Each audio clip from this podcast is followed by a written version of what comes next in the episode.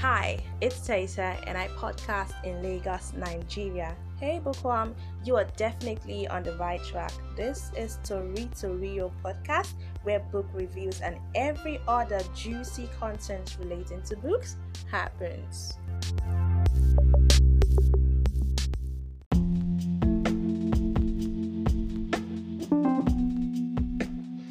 This is the moment I lose my Oyibo accent because, oh my god, all praises, all the prayers, all the adoration belong to Baba God. I don't know if you know where I am driving at, but as you listen, you will understand.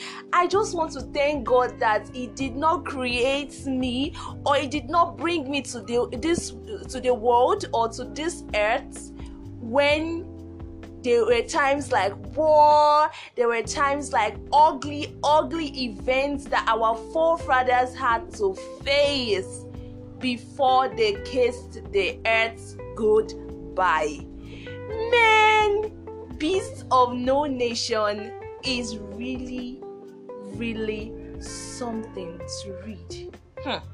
Okay, okay, enough of this drama. Let me now come back to my accents. Beast of No Nation is a book written by Uzodinma Iweala. I'm sure I pronounced his surname properly. Iweala. It's an African novel and it's a prose and a fiction. It was published in 2005. Now, this book, I realized that when I uploaded it on my Instagram, my Instagram page, it's at underscore Taisa T A I S A H. In case you want to check me up on Instagram, okay? So when I posted this, I got a DM or was it a comment, and also on my WhatsApp story where people were like, "Oh, so Beast of No Nation actually have a book." Mind you, this book was adapted in uh I can't remember, I think 2015 or so. And a movie.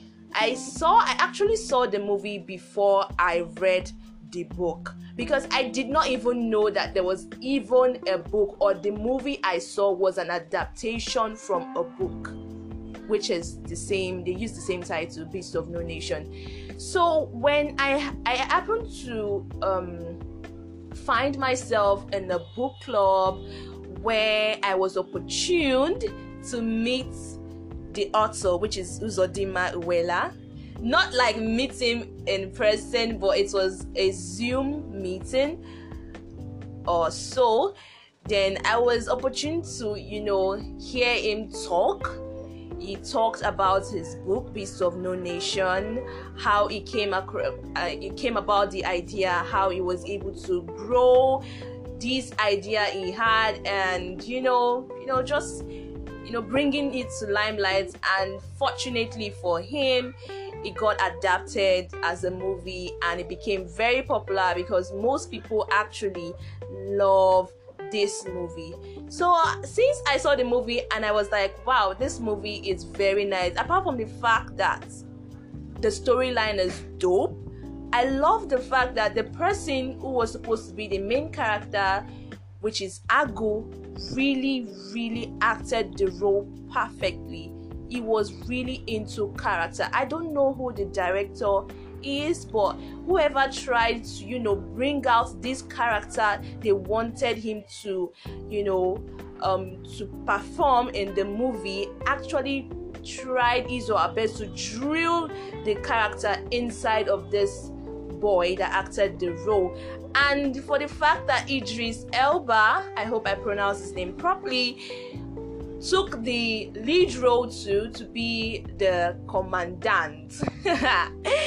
he really, really did well. And so when I read the book, I was actually picturing these people. It was just like, you know, when you read a book, there's this picture in your head about how this social character should look like and like that. But because I watched the movie before I read the book, I was able to picture Idris Elba as the commandant when I read his parts or when I read a scene that's talking about him. You, you get so. God, I just am so happy talking about this book with you guys.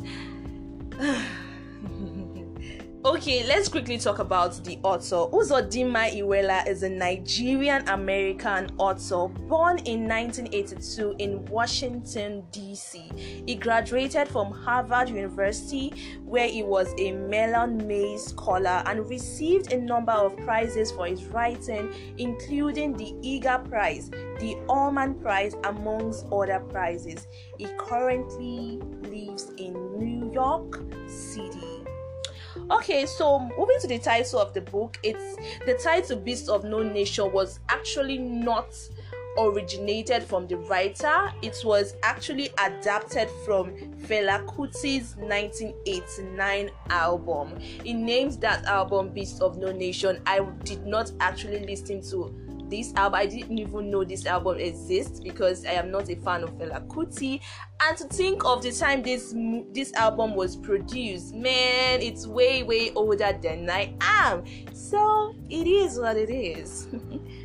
the setting of the book is obviously in the 90s and it's an African book so it's set in an African and it's precisely a Nigerian setting per se, but the writer didn't actually tell us. I didn't read any parts where I was told where Agu lived, or you know when the war started in the book, where and where like places places that should have been you know said in the book were not said so it was just like it was a first person narrative that we are we're, we're reading what was going through the mind of Agu, who is the main character in the book, but we were left out on some some um, important details like places he went to, his hometown, the states his state. I don't even know if he's an Igbo boy. I don't know the state he comes from. I don't know where he was currently living where before the war broke because this book is about war is majorly the theme about the major theme about this book is war. You know, when those doing that's why I said I thank God that God did not, you know, created me or bring me to this world when there was a lot of war happening because I wouldn't have known what would have happened to me as a then. But this book was focused on war you know how Agu was able to you know maneuver his way the consequences he had to face the you know all the events he had to go through before he finally you know got to where he was. I'm not going to be spilling the tea. I'm not going to be spoiling this book for you guys so hence i'm not going to go into detail. But this book made me cry I was moved. Let me put it this way I was moved to tears because I found out that there are some scenes that were actually said in the book that we didn't see in the movie. I guess due to some kind of stuff, I guess. I don't know. But there's some. Se- I didn't know that Agu was sexually abused. Oh, I said I'm not going to go into details, but he was there were a lot of things that Agu had to face. And being a young boy who just wanted to go to school. He just wanted to, you know, be a a, a, a, what I call it, a doctor, an engineer, like that. You know, this child dreams. Okay, when I get to school, he's so eager. He wants to go to school. He wants to read. He's very keen with his religion, which is Christianity. He wants to do this. It was just so hyper active when it comes to school, when it comes to learning, education, and all of a sudden the war started and everything his his dreams were just dashed. His hopes everything was just just faded into thin air. You know you know family displacement he didn't know where his parents were his mom his sister you know. He now found himself in another in in, in an entire environment where he has to you know strive hard to survive. From there, he learned a lot of things, negative um, stuff that actually affected him a whole lot. And you know, all these things, I was reading and I was like, wow, just wow. What really actually inspired this writer Uzodinma to actually sit down and paint out or talk about this this beautiful yet unique story. You know and being the, for the fact that he i don't think he has ever stayed in nigeria or he has you know um, directly been affected by any war that has happened in nigeria it's it's i would say this is a beautiful work. Okay there are some lapses there are some cons like it's there's some um the dialogue i wasn't really feeling the dialogue it was just just there okay let, let not be like i did not put dialogue in this. Let me just put it. That was how i felt about the dialogue. And i felt like there were some parts that were actually not explained. There were some scenes that were just you know at the at the end of the scene where agu finally finds okay don't let me go into detail but i was expecting more at the at almost at the end of the book but it was as if the writer saw that oh i think i have written too much. Let me just end this. Let me just you know wrap this up and you know do this you do that. You know it didn't take time to actually finish.